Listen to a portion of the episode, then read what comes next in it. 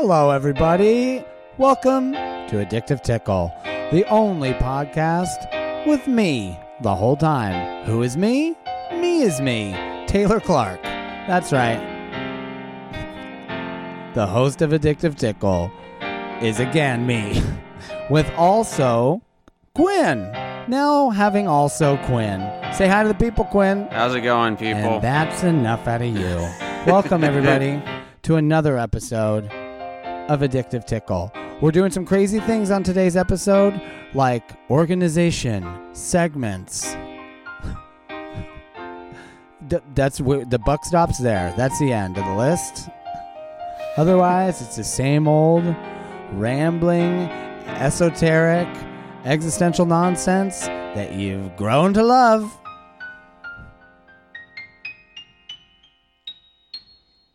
The first segment is getting to know our co host. This is a segment hopefully we never do again. Not because I don't want to get to know anything more about our co host, although that's part of it. It's more because I hope we've reached the end of our co host search. I care not to uh, hard sell my dream to another another person in order to convince them to help. I've brought on a few people to help. Some of them have worked out, some of them have not. But we know what we're talking about here. No, um, Quinn, What's up? we're gonna get to know you. Okay. Not yet, Okay. but soon. All right. a major segment that I continue to hope, um, I continue to hope, I hope that continues is something we've been doing on past episodes that I want to keep doing really bad, which is how we here on Addictive Tickle are going to save the world, but as a goof. So, um, as you know, I've come up with what I think are probably the most groundbreaking and, uh, you know, most effective ways to save the world. And we're going to go over a couple of those ideas in more detail with updates on how they're coming along. And then we're going to open it up to the audience for other ideas that would work and ways to execute them. Because, uh, like we all know, Taylor Taylor isn't the guy who executes stuff. I like to come up with the idea and put it out to the world and then ask Quinn to do it. Do you guys know how I work. Quinn's 22. He's got more life to live on this planet than anybody. That's why he should care the most. I don't know anything about him. Maybe he does. My guess is he doesn't at all. Why would he be doing stand up comedy if you give a shit about anything but yourself? Oh, it's a selfish endeavor. You know, like a lot of people are like, "Oh, you're making people laugh. You're doing a good thing out there." You're like, most of the time they're not laughing. and also, the laughter does more for me than it does for them.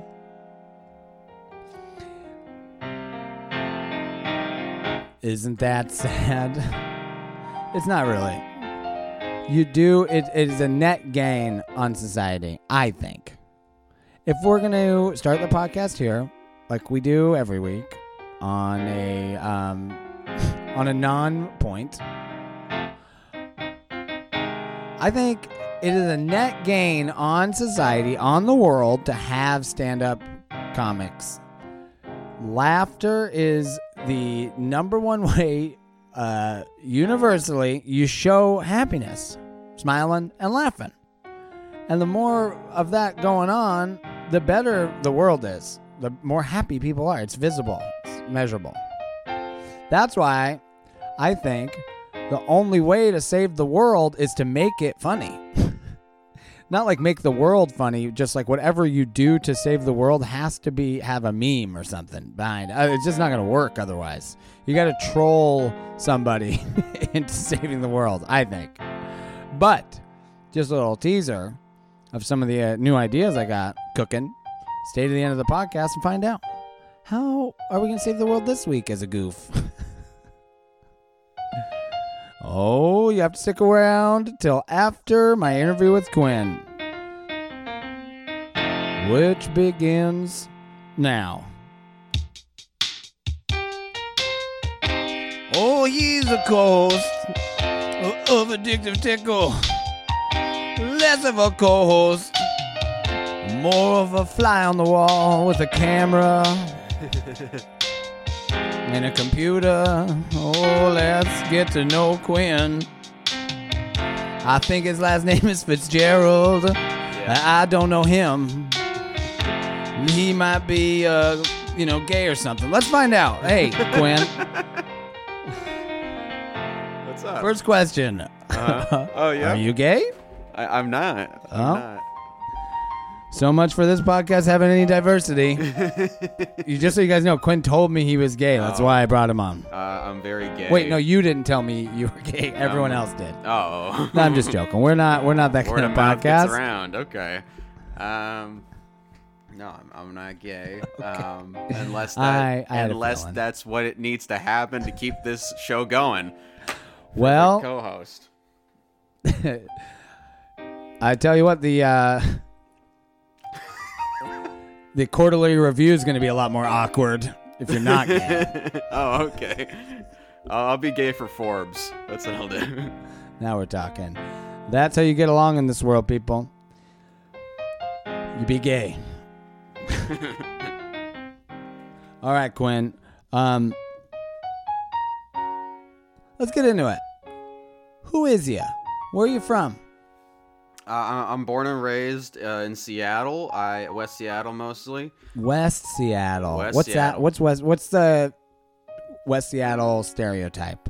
Um, white and awkward. That's pretty much the West Seattle. No, no, no. West. Seattle. The way it's Oh, got to be something different than all of Seattle. Uh, there's still some mom and pop shops, but those are uh, you know, but th- there's a few of those. And West then- Seattle. We still got mom and pop shops. pretty much. We haven't yeah. been taken over by Starbucks, QFC. They're working on it. Um, and uh, I spent a little bit in Texas when I was younger. I had there, I was there for a few years because uh, my dad's work, so we were over there for a bit. And so uh, your dad has a job. my dad has a job. Way to brag. Oh, well. Well, you know we're in a pandemic. A lot of people don't have jobs, Quinn. Maybe you shouldn't be rubbing that in everyone's face. What's your dad's job? Uh, he works at Boeing. He works at Boeing. Yeah, Everybody fucking works at Boeing from Everybody around works here. at- Everyone's dad's work is at Boeing. that's very true. All right, so just another non-original thing about, about you, Quinn. No, um, what's your dad do for Boeing? Um, I don't know, and I'm legally not allowed to know. I think. Ah, so, your dad's actually in the CIA. Yeah. I don't know, but he's a. Quinn's dad's a narc. That's why he's actually on the show. He's spying on me. I am. My my dad is paranoid. Oh yeah. That's and that's what's rubbed off on me. I think everybody's in the CIA. Everybody is in the spy business and they're watching me. That's why my garage is laced with tinfoil. Even then, they find their way in by sending a little boy named Quinn. That's nice. Found your way past the tinfoil, Quinn. your dad works for the CIA at Boeing, Uh, and um, what's your mom do? uh, my mom writes. She's a writer. That's What's she it. write? Uh, like novels and stuff. Not she, your mom is a novelist. Yeah, my mom's a novelist. Okay. Successful? Uh, somewhat. Yeah. Pays the bills. Oh yeah. Oh, no day job. No day job. That's a novelist. Yeah. um, I, I don't know if you listened to the episode where I introduced Eddie Take a Hats.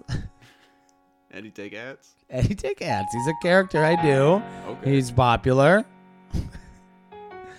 but he's shocked that your mom is a novelist. Yeah. That's why he popped down.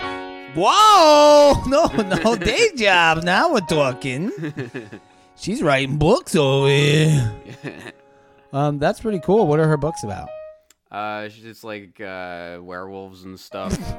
Sorry, I haven't really. that was bad. That was a I gotta condescending. be honest. I Werewolves. I I gotta be honest. I haven't read them, You- but I've not a one? No, I've heard they're good.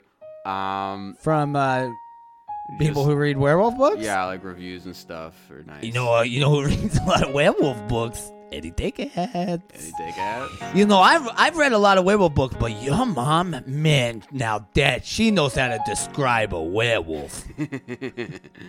Other books are like, you know, they're traditional descriptions: hairy, sharp teeth, mean, drooling. Your mom uses such flowery adjectives. You know, she's like, that's how I know she's a real novelist, a real werewolf novelist. And she's like. She says, she says things in her books like, uh, God, I wish we had quotes so we could pull. She says things like, those sharp, penetrating fangs that are being released from the soft, voluptuous gums of Harry. Now, her character names are not creative. Who names a werewolf Harry? You know, I have my criticisms of your mom's work, but. But uh, and character names are one of them. But the the way she describes the fangs, I mean, I'm telling you, it gives me a little werewolf boner. a werewolf all on. Little A wereboner? a wereboner only comes out during a full moon. Like. That is a different kind of erectile dysfunction. Dysfunction, not in the Viagra commercials. Also works for wereboners that only come out during full moons. Side effects include wear boners that only come out during full moons. Sometimes you take Viagra and the boners only come out during full moons. Those are known as wear boners. If you have a wear boner that lasts longer than six hours, please consult a medical professional or your doctor. Your mom is going to hack all of this for her next big book. Oh yeah. Eddie your mom's name? Hats is gonna make an appearance in a novel. She's gonna be bummed about this, but uh, let's. I'll just make up. We can't use your mom's real name. We already know her last name is Fitzgerald. Does she have a pen name? uh, she has a pen name. She does have a pen name. She has a Okay, pen so we'll just call her Mama Mama Fitzgerald. Nobody will ever find. So this is. this is a water cooler. Eddie Take a Hats' is work. Hey guys, I'm assuming you guys all read the new Mama Mama Fitzgerald werewolf book titled Wereboner. yeah, it's a big hit. Get this. I came up with that idea on the Addictive Pickle podcast.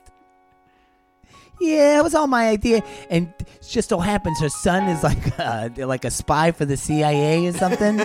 so he spilled the beans about my idea to his mama, Mama Mama Fitzgerald, and she put it in a new book. Now, some people would get mad about this, you know, because yeah, I could have made a million dollars if I wrote Wereboner myself. But I tell you what, as a fan, I'm just flattered she liked my ideas. Not mad at all. Anyway, back to the old sawmill. oh, where's the sawmill? I lost four fingers in the sawmill last summer. okay. Which fingers? Oh, these ones. And you, uh, Quinn, you have to animate my hand going up. oh, okay. That's. Mama, Mama Fitzgerald stole Eddie's idea for wear bonus. Where she got the nerve, nobody knows. Probably because she knows she's untouchable. Her husband's in the CIA. Nothing can touch her when your husband's in the CIA.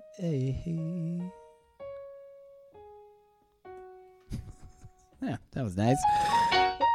um, so your mom is a novelist. Your dad uh, works for Boeing. You grew up in West Seattle with some stints in Texas, yeah. where you learned to shoot a gun. Right? Oh yeah. Is this true? no, no, it's You not. how to use a gun. Uh, my uncle, a big, big fan though, big fan uncle uh, of that. He's a lot of family in Arizona, so they're uh, a little bit more uh, right leaning over there, and a little bit more, uh, you know, the the the gun idea is a little more fun over there, a little more uh, loose, you know. So they're uh, they're into that, but not my family really. Um, there is there is a uh, this is true. The, I did go downstairs once, and there was a hunting rifle. Hey, let's stop for a second. Okay. How? Let's take a vote. Who thinks this story is going to be good? Hold on. I've All right, told let's go. Of, I've told I vote yes. already. I think so. I'm positive. okay. I've told most of Round here on Addictive Tickle, we think all of Quinn's ideas are good. Oh, that's, that's a dangerous place. Um, no, but uh, And his stories aren't bad either.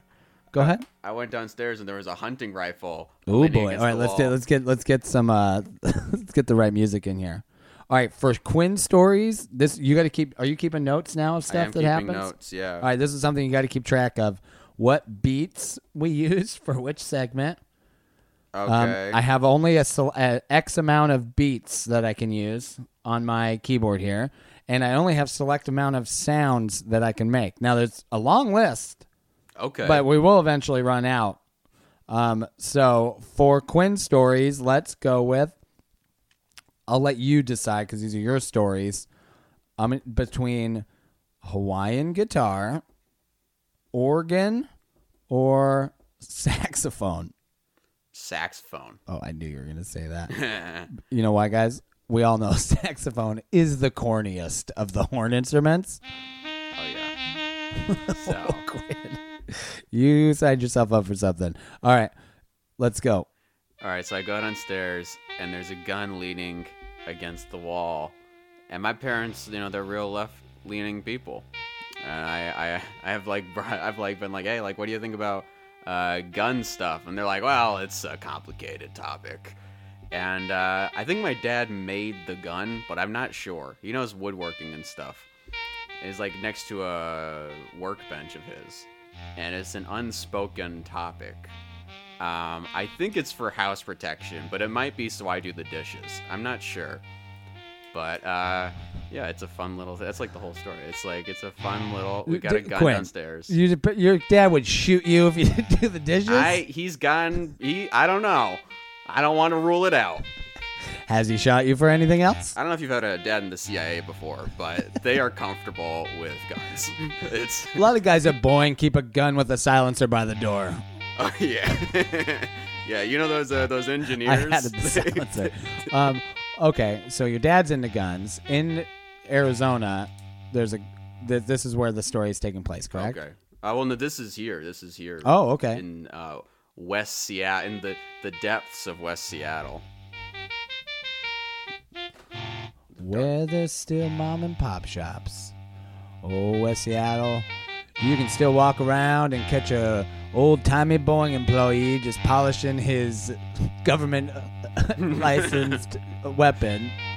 Government license? Government issued weapon. Oh, and you can see him threatening his son with a shot to the head over a couple of spots on a on a glass mug. Oh, West Seattle, we love you.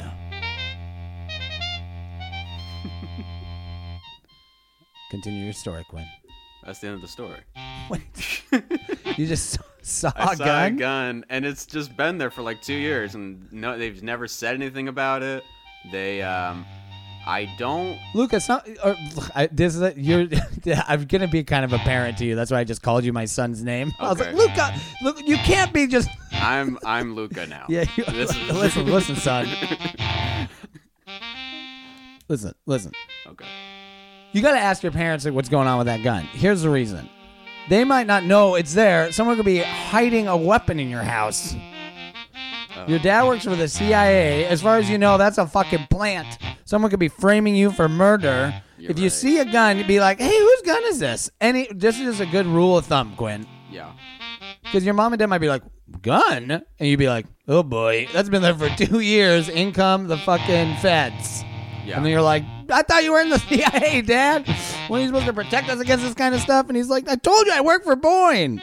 You got to stop doing that podcast, Quinn. He's putting all kind of crazy ideas in your head. um, all right. So whoever bet against that story uh, was right. You win. and I Hey, I got a good story. One time I saw a gun. All right. Oh, uh, wait, wait. Did I, I misunderstood the definition of story. I just wanted to say a thing that happened. Is that, is that all right. Plot, plot reveal. You ready for plot Thought reveal. All right, so your new. Okay, Plot. we we'll have a different sound for Quinn's stories. Okay. Thought reveal sound, the old saxophone. All right, All right. give us another thought reveal. Oh yeah, it's, it's my gun, and I've killed three people, and I just felt like my parents take the Okay, blame. all right, all right. And A thought reveal is not a Oh. made up confession Oh, either. I'm sorry. A thought reveal is just like a, oh yeah, I saw a gun once. I All right, I'm gonna recreate your thought reveal. okay, okay. Hey y'all, my name's Quinn Fitzgerald. and One time, don't remember exactly when, maybe two years ago, I saw a gun.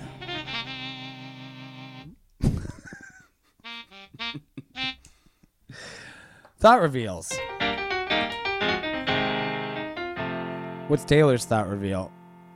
We go synth.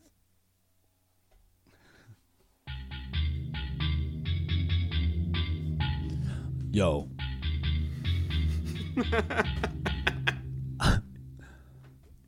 Sometimes when I give my son a hug, he knees me in the dick. And I'm starting to think it might be on purpose. Taylor Clark, thought reveal.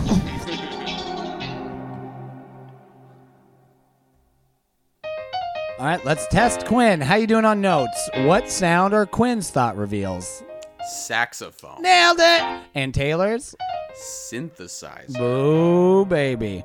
Um, variation two for both of those. Okay. Wait, no, no, no. Hold on. No, that's it. Variation. Oh, right, right, right. Hold on. Yeah, variation one.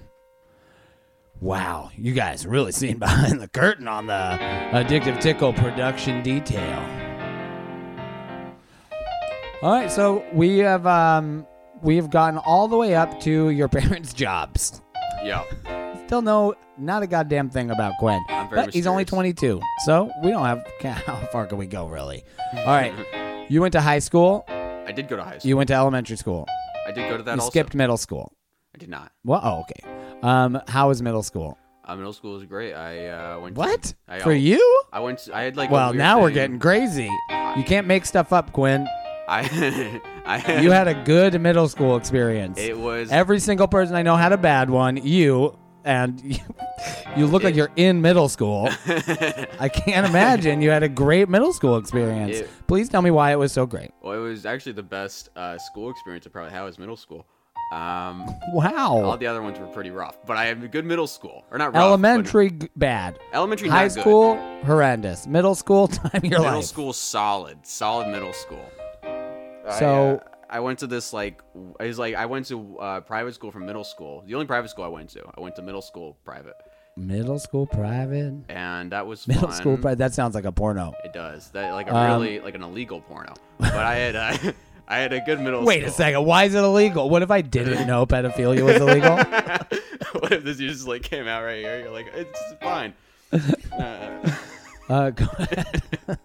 no, it was it was a good middle school though. It was this like kind of uh, uh, hippie-ish like outdoorsy school. Did a bunch of Hippie-ish hikes and outdoorsy stuff, school. which uh, I was not good at hiking, but it was a fun thing to do instead of class sometimes, and uh, Wait, was it a fun thing to do instead of class? hiking and stuff. Did you learn any math on your hiking trips? Um, World history? Yeah, we learned some math, like uh, how much Latin? we did. There was a Latin class actually. On the hiking trail? No, not on the hiking trail.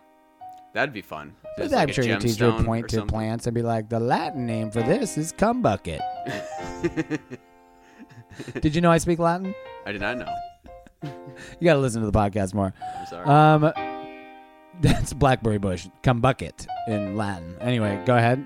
Um, yeah, and then we, uh, yeah, we had a Latin class. We had, uh, we went on the hike, hikes uh, a decent amount, and um, the classes I don't think were that good because I went to a normal high school after that and was not prepared for a lot of it.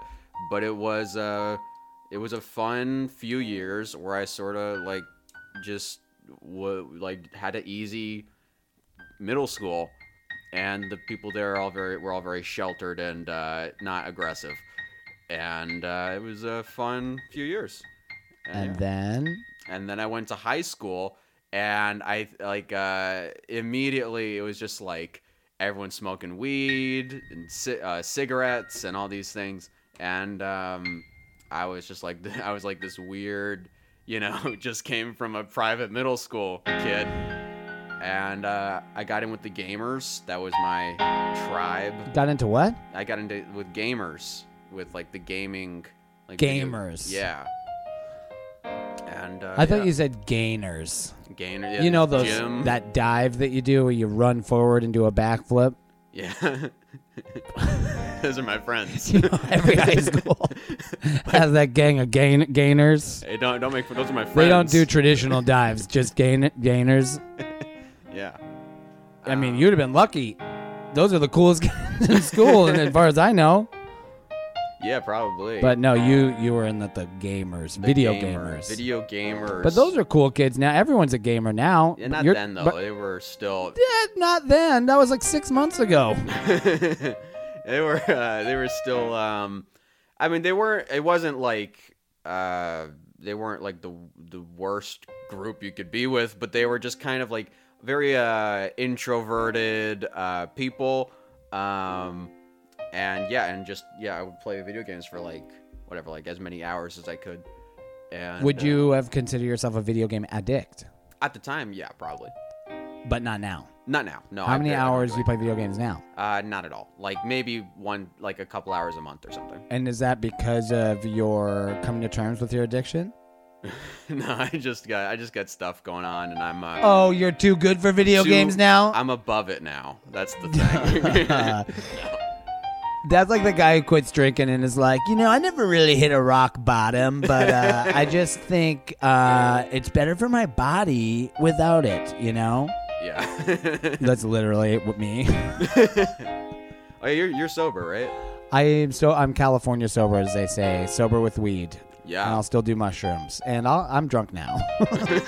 uh, no, I don't drink anymore. It's been a couple of years, and it's mostly because of comedy. Because I was just like having to make all these, you know, g- rules. I'm out at bars every single night, and I got to be like, this night I can have one, but this night I can't. And it was just so much easier to be like, no, but just none. And it, and since I quit drinking, all of the benefits of not drinking have just piled up and piled up and keep piling up. And a lot of that, Quinn, is because I lived in New York for 10 years where you're allowed to be drunk the whole time. Yeah. I've You never have to stop drinking, no one drives, and everybody's drunk all the time. There's always reasons to just keep drinking. And, and uh, I didn't even realize how much I was really drinking until I stopped and had to look back and be like, whoa, boy. Yeah. Jeez Louise. Me and God, I'm such a dad now. I don't think I said Jeez Louise ever in the, my first 30 years of life. And since I had my kid, I'm oh Jeez Louise all the fucking time. Anyway, golly gee whiz bonkers. I used to drink a lot. My goodness gracious. I sound like an Irish priest now. Oh, when I used to live in New York City, I the booze it just it run like a river right down my right down my throat. I'd be drinking in the afternoon, I'd be drinking in the evening, and when I'd wake up, a Bloody Mary or two would find its way into my hands, and down my throat they would go. And that's when I was like, you know, uh, maybe don't be drunk all the time. you'd be a better dad and a better comedian, and the money you'd save. Not to mention, um, no no DUIs, no risk of DUIs. Anyway, it adds up. Your dad's in the CIA. Your mom's a novelist. You had a great middle school experience because you went to some fucking hippy dippy granola school where they're not allowed to look at you for too long. Um, Yeah. right? Yeah, Too pretty- aggressive. pretty Too much accurate. aggressive eye contact. They regulate that at the private schools. Yeah. They. Yeah. They do. They. Uh. It's like that and like swearing, and if you do either, uh, Yep. it's like extra Latin classes and a nice little slap with the ruler. Yeah, they. it was. It was fun. It was a very relaxed few years, and. And then you um, gamed all through high school. Let me gamed- guess. No pussy. no, no, no, no. Well, no, actually, I did. I dated a girl in uh, junior year, uh, which was cool. But um, there you go. Yeah, Um, just so you guys know, um, I'm not a bully. I, isn't it awful? I bring him on. I'm like, all right, let's go over some of that high school trauma. Stupid. No. all right, ugly. Tell me some more about how it went. You fucking fucking virgin loser. Um, No. But, just so you guys know, I had a terrible high school experience. you should learn Latin. Oh, is it? We'll go into it later. We're covering Quinn today. Okay. Um, I also got in- really into photography in high school and uh, got, got pretty good at it. Um, and Win any uh, awards? Uh, I got a few local ones, yeah. And There then you I was gonna go to college actually for. I was gonna go to this fancy art school and didn't last minute because it was too expensive. But that was uh. That So was no college. No, well, I did some community college, but uh, yeah, not really. Um, Latin. What'd you take? Oh god, I took whatever was easy. I took like some drama classes. I failed a painting class at one point. Oh, it's nothing worse than failing a painting class. I showed up to finals and I didn't realize it was finals uh, or midterms as it was. And then after that, I just like walked out and like didn't come back. And that was my painting class. Um, I was, I'm real. I'm not. Uh, I was just real bad at school at the time. I was uh, new in stand up, and that was like What was world. finals of painting class to where you showed up and you were like, oh, I didn't study, but It- I'll just leave. It was just a bigger painting you're supposed to Just bring. bank a bigger painting. You were like, this is hard. Yeah, yeah. I, I didn't have a painting. I forgot two weeks of school. If I wanted to, if I wanted hard classes, I would have went to regular college. Exactly. What is this big painting, highbrow, fucking brainiac bullshit? so you get it. You fucking college elite think you're so fancy with your big paintings. Here in West Seattle, we only we need our mom and pop shots and our little baby paintings, Yeah. and we're just fine. This is Quinn Fitzgerald, son of CIA agent and Mama Mama Mama Fitzgerald, the novelist, signing out. I'm like, yeah, yeah, man. It was, uh, so yeah, I did that and um, got into stand up at uh, when I was 19 and been doing that since. And yeah, it's pretty much. So you're up. 22. You Yep. started doing stand up at 19, right after you walked out of that fucking paint class final and went into the fucking comedy club. Pretty much, yeah. That about sums it up pretty nicely. And uh, yeah, and been doing. And I, I ate shit for a while, and still sometimes do, and do comedy now, and it's uh, it's fun. Hey, you so you're three years into comedy, Yep. and I'll give you a compliment I don't give most people Oh. who are three and a half years into comedy. You're not terrible. Oh, thank you. That's very nice. No, I mean you're really not terrible. And I, I I'll be honest, I think everybody's pretty fucking awful. Thank you. Thank you very much.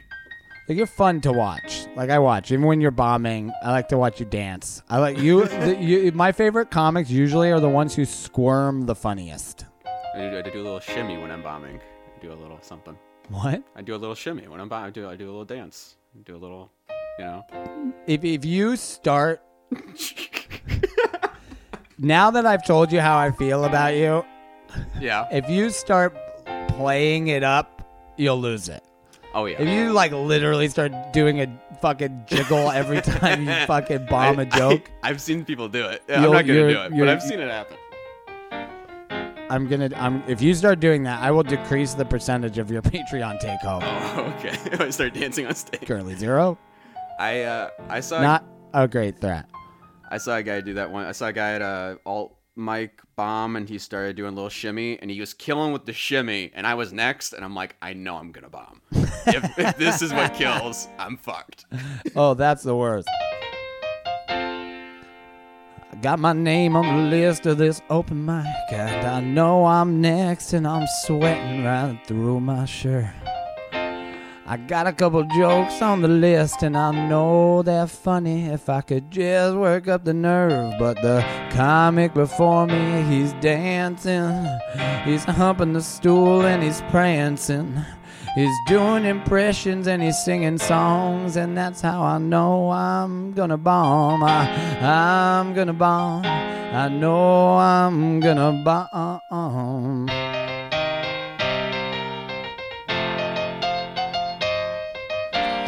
But I get up on stage, I feel the mic and the lights and the hitting my face, and I'll read through my jokes, I go down the list, and then that's when I feel the little creepy shit coming off the side of my butt cheek, slipping down my leg. Now it's on the stage.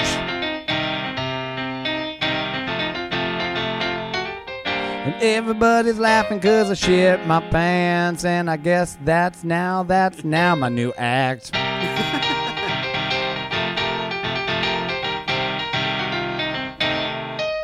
I'm the guy who shits his pants, whether it's a showcase or an open mic, and I'm last. I always shit my pants.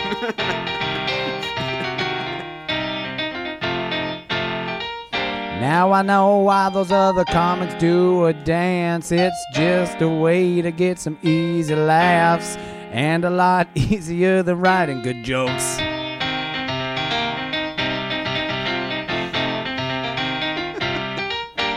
But now I'm that comic who shits his pants. I'm on TV. I got a show business, big Hollywood contracts.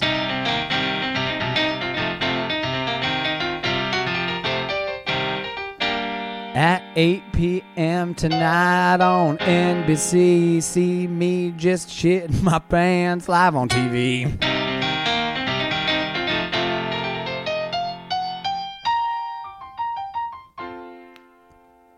We didn't get picked up for season three. and I'm so sad. No career to fall back on. Everybody's done of seeing me shit my pants on TV. Back to the open mic I go. Gonna finally put in some time to writing jokes. But at least now I got a swimming pool house in the hills. No regrets. I'm glad I shit my pants as a bit.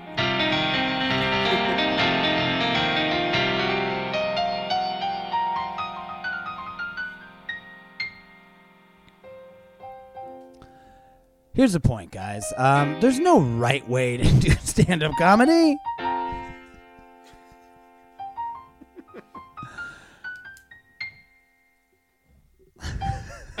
um, so, anyways, uh, um,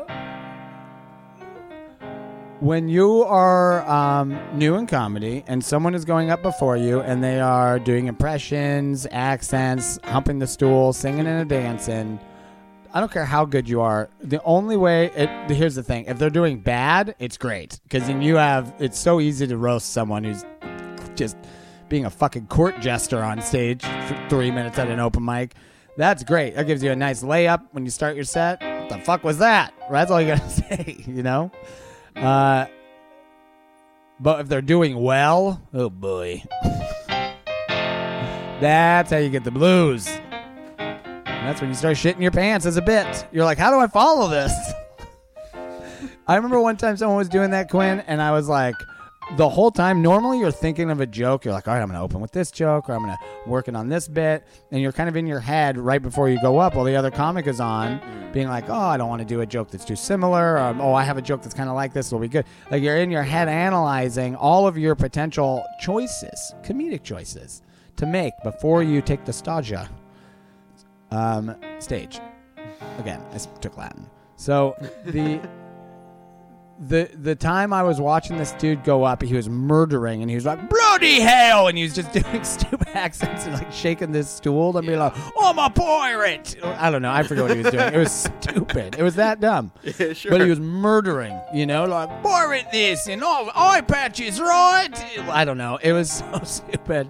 Um, but the whole time I was thinking about like, how am I going to prop fall? And I was like thinking like the only way to follow this is to go on stage and just, you know, fall down hilariously. I, I don't know. I was only nine years into comedy, so I was, you know, um, my instincts were not good the point is, um, I didn't end up doing the prop fall. I ended up uh, telling a joke that was fine. And this is a lesson. Just do your fucking jokes. Well, I didn't try to like da- shimmy match the guy's shimmy or anything. You didn't, know. right? No, what did no. you do? Did you match the guy's shimmy? No, no, I did. I tried to do some uh, new. I think I opened with a new bit or something. I did something stupid like that, but I did jokes. I did, uh, you know, I just did m- uh, my thing. Uh, they weren't into it, but you know, So whatever. it didn't go well. Had- no, it didn't go well at all. you made the right choice. I, I think so. I mean, a better choice would have been to be funny. that would have been ideal. Would it be great if that was just a choice you could make? I think it'd be funny if people didn't make that. Choice. You get those kind of advice from people when you first start out. Is people be like, "Yeah, you know, you should just be a little funnier, be confident, or something." Like something you're just Yeah. like, "Oh, you're right." I, uh, one time, a guy told me I should be more like Chris Rock. That was his advice. He was like, he's like, I liked your set, but you know what would make it even better is if you were more like Chris Rock. This is at a bar in uh, Ballard. And I bet you it took him the whole night to think of that compliment. Oh yeah. Or at least like he might have, th- or more likely he thought of it right away. He's watching. He's like, "This guy'd be better if he was Chris Rock." Yeah. And then he was like, "I'm gonna tell him." And he spent the whole night being like, "When is the right, the right opportunity? I'm just gonna sneak up and be like, hey, and I'm gonna change this guy's fucking life." I never thought of this before. I bet he never even did he one. He probably doesn't know who Chris Rock is. Kids today, and two, if he all of a sudden was more like Chris Rock, I bet you he'd get on TV. I mean, it worked for Chris Rock. Chris Rock got on that way.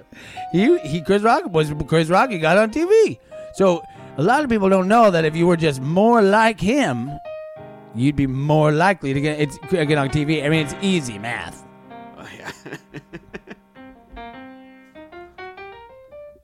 And now you've been doing comedy for three years, yep. nowhere near Chris Rock level yet. No. You know what? I'm next when I see Chris Rock when I meet him soon. Um, we're working on a project together. Announcement. he's uh, he- the project we're working on. He's actually going to be the general manager of my Taze Bidets store. Oh okay. You're gonna Chris Rock's I'm paying him well. Don't worry. Okay. Not doing it for free. Like twenty an hour, or what are you doing? What? What is his wage? What are you doing for? 80k. Oh, okay. Pretty good for a general manager. No benefits. It's young. It's a young company. I can't do that yet. Anyway, uh, the uh, oh, fuck, what was I gonna say? Um, when I tell Chris, when I meet Chris Rock, I'm gonna be like, "Hey, Chris Rock, you'd be a lot funnier if you were more like Quinn." Just Quinn. Yeah, yeah, Mama, Mama Fitzgerald's son. Oh, he's yeah. a comedy. He's a comedy guy now, and you would really benefit, and maybe you'd finally get out of this general manager position if you're just a little more funny. You know, like Quinn. Anyway, Chris Rock, your shift tomorrow is uh, um, been doubled. oh, you got a problem with it? just quit. There's nobody hiring right now. Um, and now you're doing comedy, not terribly, for three years. Well, probably terribly. Well, when you first start, I you know what's cool about this, Quinn, is I have been watching you. I think the whole time uh, probably or, or pretty much, yeah. because you started uh, at Laughs, where is a place I frequent, Yep. Yeah, like uh, I started getting up there pretty regularly around like the and Tony. V's, which is another open mic that I But- frequent. Well, yeah, which, which oh, I don't want to. I was gonna. You want to promote your I- I stupid can- fucking show, Quinn, on my fucking- show? I, I can I cannot do it. For all of my listeners who live in North Everett, Oh yeah. There's a great open mic on Mondays that is hosted by the son of Mama Mama Fitzgerald, Yeah. Quinn, And otherwise known as the co-host slash producer yeah. slash professional interrupter of Addictive Tickle, and um, Adam Tiller. Yep. Your your um My Aryan friend. your Aryan friend. he, he looks very Aryan, He- yes, he does. but uh, he's Um, he's not. I don't think. But he's a good dude. But uh, Anyway, I'm so glad to sneak in this open mic commercial on the podcast. I actually, I'll be honest, I'm super excited about these guys taking over this room. North Everett has a void. Uh, no, Everett in general has a comedy void that is desperate to be filled. There's a lot of people out here who want to go to shows, Yeah. And if they can get this open mic cracking, then they can start doing real shows and even weekends. Yep. And maybe eventually give old Taylor a paycheck. I have a feeling I will be getting a paycheck from Quinn before I give him one. we'll see. But anyway, that is that is an exciting development in uh, in comedy in the local comedy scene. Very exciting. Sorry to derail the thing though, but you were saying, yeah, you've seen me. I've, I've started. I've been watching you for a couple of years, which is cool. It's not a lot of open micers I can say that about. And I will to your to, I'll give you a credit, and this is the same compliment I gave Adam. Is uh, you guys I knew from the moment I met you that you were in it for life, for better or worse. and I and I that's only a compliment to comics who who know that they who know what that means Yeah. because there's an, a, a large element to comedy is just not quitting hmm a large element to almost anything you want to be successful at especially in the creative arts or the entertainment business is uh, if you just keep moving forward and don't go away that's 99% of this Yeah, I think so. But I think, well, you don't know anything. You're I only don't know in. anything at all, but I'm trying. I'm trying to. You think you think nothing. No, uh, your instinct is right, and I could tell that about you guys. And when I meet comics, most of the time I, you don't know. You never know. Someone can be fucking hilarious, and this is why I never judge who's going to stick around based on the quality of their comedy. Is Yeah. because someone can be fucking hilarious and quit. It happens a lot. Someone could even get TV credits and quit, stop doing it, stop doing comedy. It's not why they did it. Some people get into comedy to pursue writing jobs, or they don't know that's why they get into it. But then you get that first six figure writing job, and you're like, you know, sneaking out to do shitty bar shows isn't exactly my priorities list. I got kids at home. So maybe I don't love stand up as much as I thought. Now, I'm not one of those people. I only reason I do anything is to feed my stand up comedy. So it's uh it's doing stand up comedy has now become uh, a mandate in my life. Very much like skateboarding is. If it's absent, I get depressed. I'm a worse person. I'm a worse husband and a worse father if I don't do stand up and I don't skate. It has to be both things. I'm really not looking forward to being a, a crippled old man when I, I can't skate. but uh, hopefully that never happens. I know a lot of old dudes who skate. Yeah. What? I was just saying. Yeah. I, Ugh, shut up. Look, the um, the point is, I knew that about these guys, and I that they were in it. That everything they do is kind of to feed their stand-up comedy. You know, this podcast, I wouldn't do this if uh, if I didn't think it was going to create more fans who would thereby come see me do stand-up comedy controlling my uh, my circumstances, my comedic circumstances, is wildly important because then I get to control when and where and how I do stand-up comedy.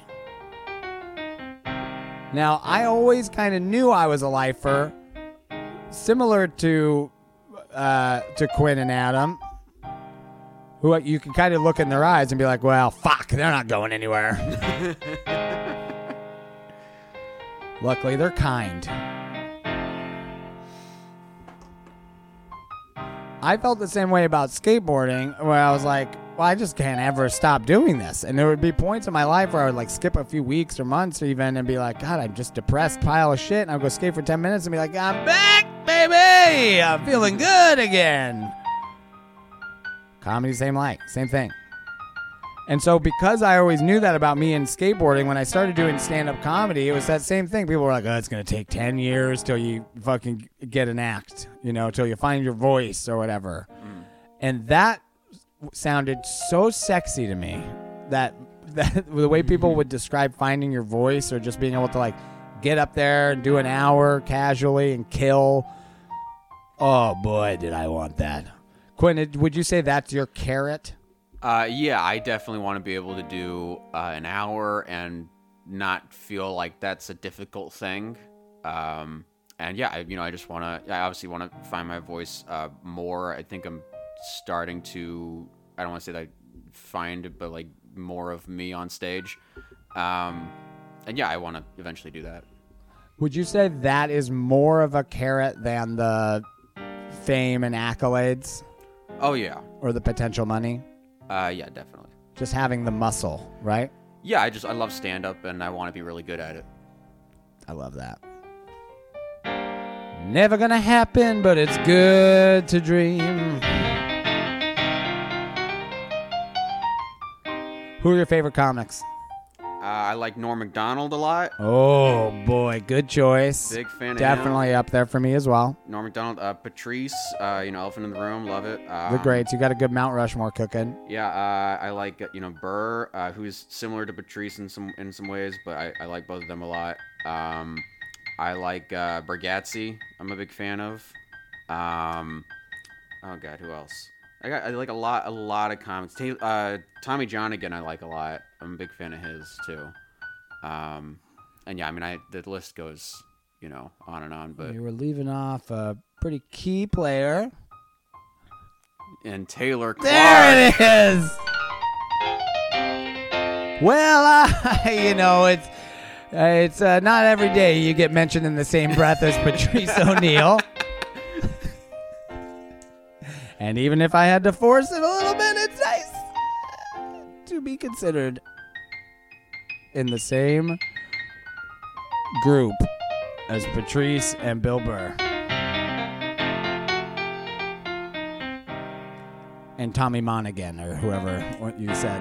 No, he's great. Those are, that's a great list. So it's definitely up there. Carlin, I think, is just got to be you know Yeah, the crown jewel almost.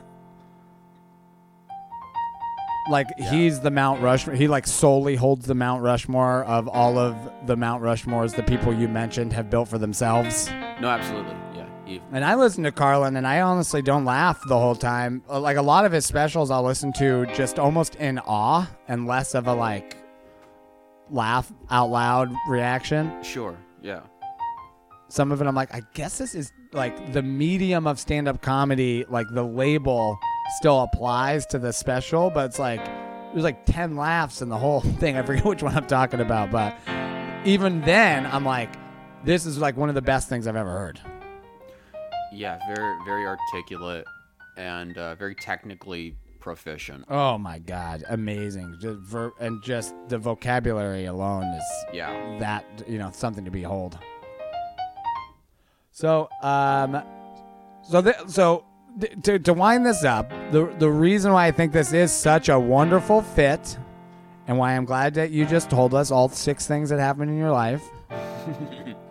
you have a girlfriend right now? I do not. No kids. No. Your job delivering pizzas. Yeah. And if anybody asks you what you do now, you get to tell them, well, I'm an aspiring stand up comedian. And I appreciate, uh, for now on, if you do use the word aspiring, Quinn. Okay. I don't like, I don't, let's be honest, I don't like a lot of these young comics doing mics and producing a show at a mechanic themed bar in North Everett being like, I'm a comedian. I, uh, you, I mean, yes, in the same way that all you have to do is buy a skateboard and go to the skate park and you can be like, I'm a skateboarder. Look at me. You can't tell me I'm not. Look, check, check, skateboard, check. At the skate park, check. Riding a skateboard, check. I guess you know, you know, I'm a comedian. Look, name on the open mic list. You know what it says at the top of that list? Comedians. This sounds pretty. Comedian legit, sign up. It says. Who, who's signing up? Non-comedians.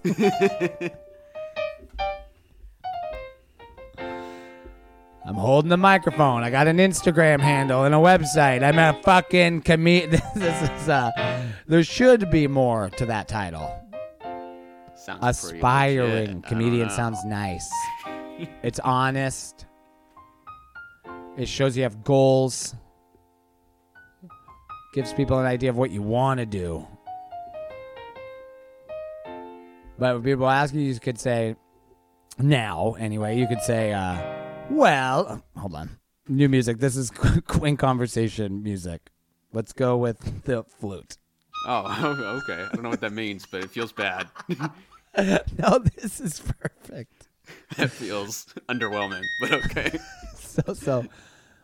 Hey Quinn, so what do you do? I do stand-up comedy. What? No, I'm doing you. Oh, okay. I'll, ma- I'll I won't make you sound like a little pussy. Okay, I'll let the flutes do the heavy lifting. Yeah, okay.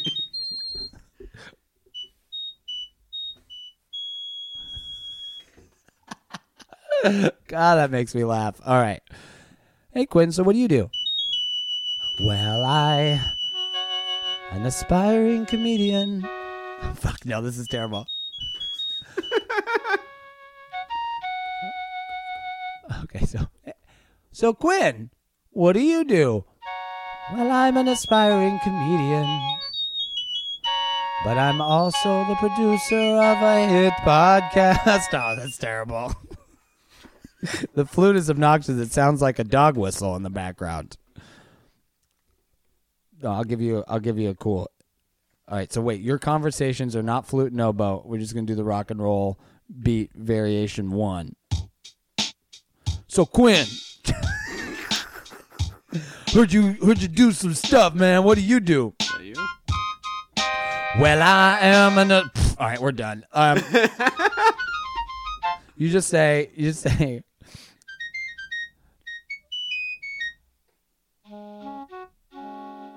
I got it. I'm an aspiring comedian, but I also produce a thing. It's a thing called podcast and a YouTube with a Patreon that has no patrons. Uh, we we got to cut that whole segment. that was, I mean, one some of the most unlistenable several seconds a minute. How long was that whole thing? Uh, about a minute, yeah. Oof. Leave it in.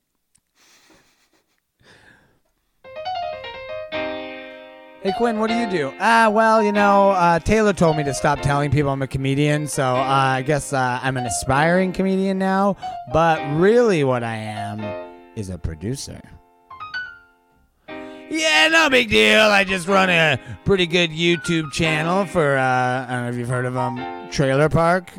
Um, he oh sorry, Taylor Clark. Um, he is um, yeah, pretty big deal. He was interviewed in Thrasher magazine, Low Carb magazine, and also um, he he self-produced an album. Anyways, um, my dad's in the CIA. you should probably just kiss the ring now. Before I am uh, one of the most famous people in all of Seattle podcasting. anyway, there you got your new calling card, your new intro there, Quinn. All right. The the flute only works if your voice is like, "Hello, my name is Quinn Fitzgerald, and I'm a big deal." Whether you think so or not, I, I like this flute guy. the flute the flute guy the flute guy's cool. got some balls. I like so flute so guy. this is com- cocky Quinn is flute oboe oh. variation one. Okay. Make a note. Hey, motherfucker! I, I'm I'm bumping you on this open mic list, you son of a bitch. Quacky Quinn, who still doesn't have that much play, he's like, yeah, yeah, I know I came late, but put me up fourth.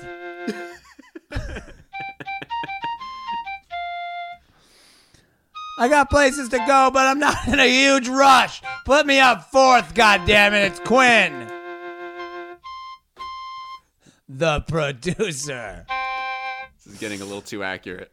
This is getting a little too close. Is this actually how you are acting? pretty- I don't follow Quinn around to pretty the open mics, but he does have this attitude around pretty town. close? Um, aspiring comedian, but mostly producer, Quinn Fitzgerald.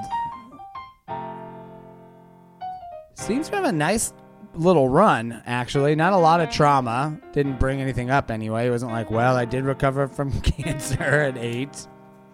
Right? I haven't had anything like that. No. What was the uh, most traumatic thing that happened to you at these 22 years? Um, are we having like a, like a weird, like an honest moment, or like a like yeah, a, yeah, okay. yeah. I mean, I'm Um, gonna make fun of you for I, don't it. know. I, uh, I, I, uh, I have, I have OCD, so that's been a thing. Okay, diagnosed OCD. Diagnosed OCD. Did you go to therapy for that diagnosis? I did. An actual therapist. and do you Um, still go to actual therapists? No, she's psychotic, so I don't see her much. But She's diagnosed. she she should be. Uh, but no, I, she I yeah OCD. Uh, started young age. I didn't know until probably like last year or something like that, and so that's been a thing. But over other than that, nothing really. What has been the thing about it? Um, just like weird neuro- neurotic uh, tendencies, and like I gotta do like um, uh, This is like gonna be great for the podcast. You're obsessive, focused oh on detail. yeah, very very uh, uh, obsessive oriented uh, thought patterns and habits, and uh, a little bit of a hoarder. That's a thing. okay, okay. Sentimental. Uh, no, just like don't know when to throw stuff out, so I just have like a bunch of trash around and stuff. okay. So yeah, but that kind of Could it stuff. could it be? Uh, would hoarding be too nice? Could we diagnose this as a general slobbery? Yeah, we, we could very much so. So you're just filthy, dirty, 22 year old, which is, let's be honest, normal. Fairly normal, yeah. Um, but yeah, uh, that's like kind of the biggest thing though, just the OCD stuff. Other And how that- does that manifest usually? Uh, man, I get like in my head a lot, and then which is good for writing, but like, Sure. um, everything else just But like is this like turn the stove off 14 times, touch the doorknob kind of Uh, shit? Not so much that, but like, um, well, I did I do check the oven sometimes. I'll like check that thing uh, multiple times, and or I'll uh, uh, wash my hands a lot. I wash my hands. Um, I, during the when everything was shut down, I was washing my hands probably uh, like 30 times a day, 40 times a day. Is like a, a few minutes every few minutes.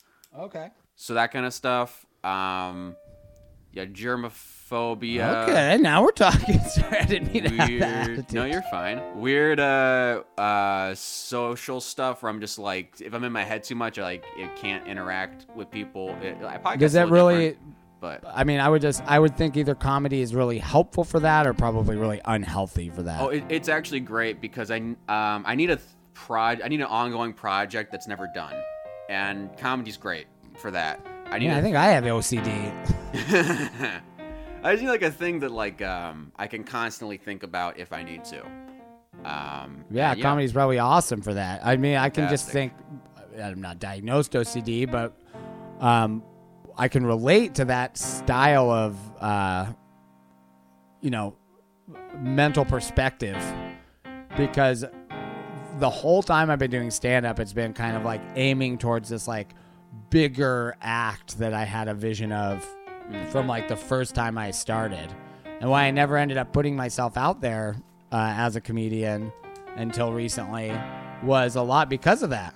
Yeah. Because I was like, well, my act's not done. I haven't, are you know, fully finished the grand vision. So all the I don't have all the puzzle pieces together. I'm not ready to show everybody my puzzle. Yeah.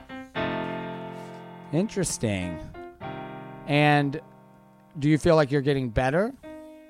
Uh, it, it, it, the OCD stuff. Yeah. Um, I don't know. Uh, I think I, I've gotten better at managing it. That's really the big thing. Like it's never. Getting used to it. yeah, you get used to it. You figure out little like what you need to uh, function um, as a normal person, and I do some of that stuff. And uh, yeah, it's uh, I, I definitely have gotten better at that stuff, and comedy's helped that a lot actually. So That's great. And um, brothers or sisters? I have one younger brother. And you guys still live in the same house together. Yeah, yeah, still live in the same house together. Uh, See, we got to make this successful uh, so that you can get out of that house. Oh yeah. We got to get Quinn his own place, guys. We need our listeners to start signing up to that Patreon, start chipping in, start telling your friends, and not because it's a good podcast and you want to, but because you don't want Quinn to live at his parents anymore. With his probably much cooler, more handsome younger brother. Uh, I feel like some of those are a stretch, but younger is true. Um, he's in high school now, which is crazy to me. but newly in high school. And is he addicted to gaming? Uh, he's a, di- I think so. He's on his iPad most of the day. So Good probably. boy. Yeah. Well, you better tell him you get over that right now. Or you're gonna have crippling OCD. That's what I'll, yeah, I'll tell him that. Is You can go to him like an old man and be like, "Well, when I was your age, I didn't know I was gonna turn into a big successful producer. Would have happened a lot sooner if I didn't waste all those years gaming." What's your What's your brother's name? my brother's name's Chase. Listen, motherfucking kid. if you don't get your shit together, hop off that goddamn iPad. You're never gonna make it in this YouTube universe. Take it from me, Quinn.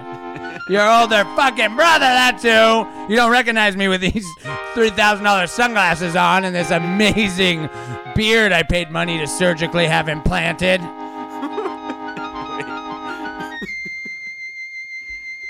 Just know I love you, okay? Quinn out. D- does that mean that I shaved my beard and then surgically implanted a new beard on? Yeah, healthier, stronger beard. okay. sure. And this is how Quinn found out Taylor doesn't respect his beard. Quinn has a beard, and I'm like, Psh. here's the thing: I have, I don't have a beard. I can barely grow six pubes on my face. And I comb them around to look like a beard. But I do have a nice bushy walrus mustache cooking right now. I usually like to take my face down with a number one, number two, even. No, no, no. Yeah, around a number two or number three, even all the way around. But right now, I've just been kind of trimming, doing a little beard maintenance. And this is a section we call the most boring part of the podcast. hey, did you guys hear that really sick part of the pod where Taylor and Quinn just talked about their facial hair uninterestingly for minutes? Because you should skip that part. All right, where are we at time wise? Uh, we are about an hour, hour ten. Oh boy. All right, well, let's wrap this up with a little world saving action. All right, guys. Oh, we're going to bring in the organ for this because I want to save the world in like a real churchy vibe.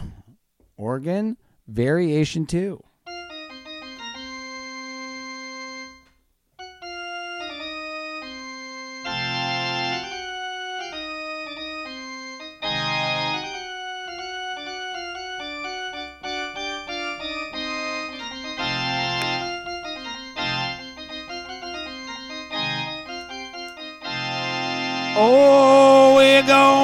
Save the world. That's a great sample. Um,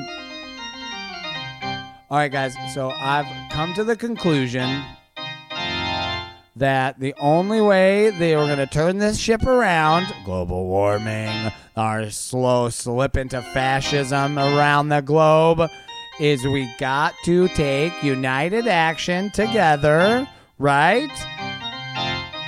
As a goof.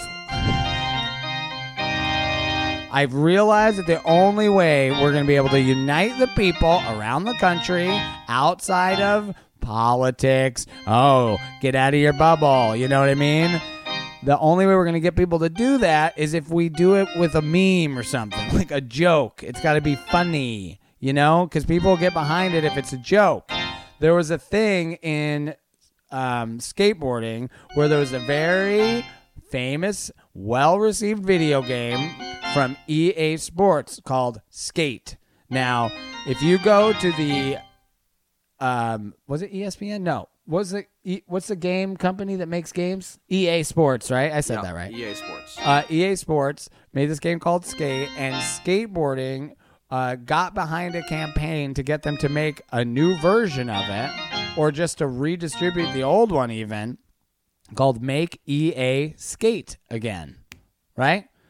On social media, because it was fun to do, every single time EA Sports posted anything on their social media, skateboarders thousands of them, hundreds of thousands, dare I say millions of them, would troll the posts with comments like, make EA Skate again. Why don't you guys make EA Skate again? Hey, you guys remember that game you made called EA Skate? Make it again. And they did this for years and it was fucking successful. Eventually, EA Sports did make it again. And now I got big ideas. We should do this for all kinds of shit.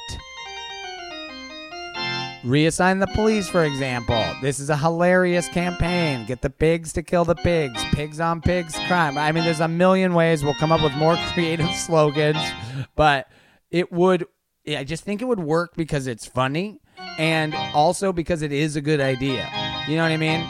Like, why don't the police just become like hardcore environmentalist heroes?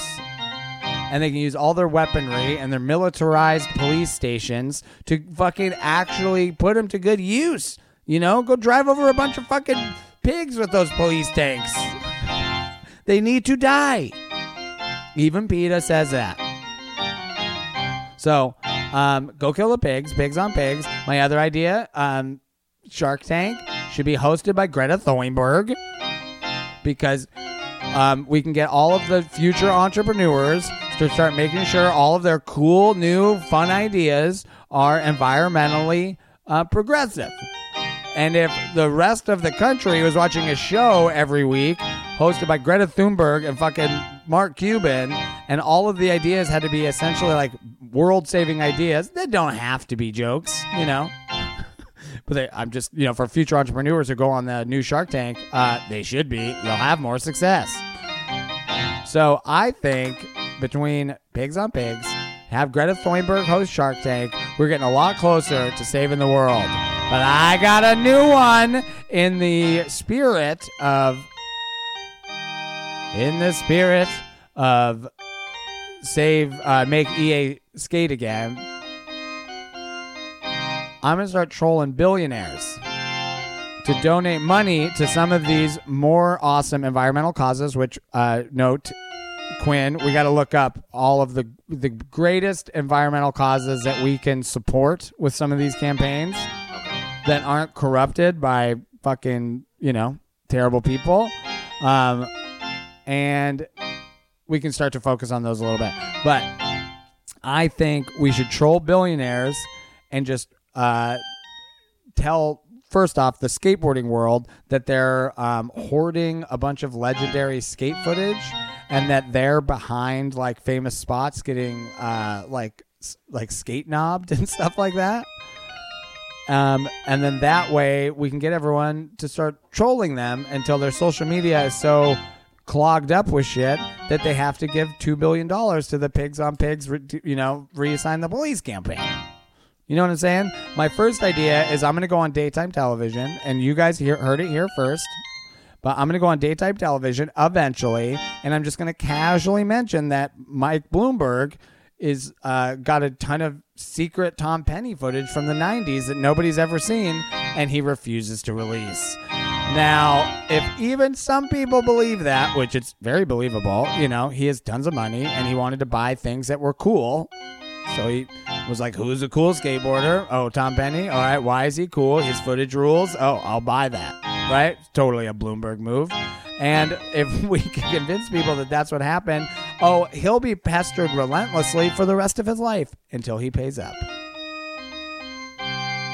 Now, think of all the other ideas we could do to billionaires to just essentially troll them into fixing the world as a goof. How effective do you guys think it would be? Let's do it together. Let's play around with this concept. All united like. All the addictive ticklers. I don't know if I'm going to call you guys that, listeners. Do you guys want to be the addictive ticklers? uh, I like I like you guys can be Taylor Trash, or you could be uh, you could enter the Tatrix. You could come into my lab laboratory, which is what, I, what I'm calling my garage now. Welcome to the lab, otherwise known as the laboratory. Um, here on Addictive Tickle, Taylor has the craziest ego ever. IRL, I I think I'm quite modest, but uh, in the laboratory, oh, my ego's getting nuts. Anyways, guys, um, we're gonna save the world as a goof. Send me your ideas. Do you have other jokey ideas that actually are good ideas to save the world? Let's talk about them here. Let's try to raise them up, platform them. You know, I think we I think we got potential here for this segment. What do you think, Quinn? I think so. Don't sound very enthused. I I think it's a killer idea, and we're we're gonna we're gonna save the world, right here. I'll be honest, Quinn.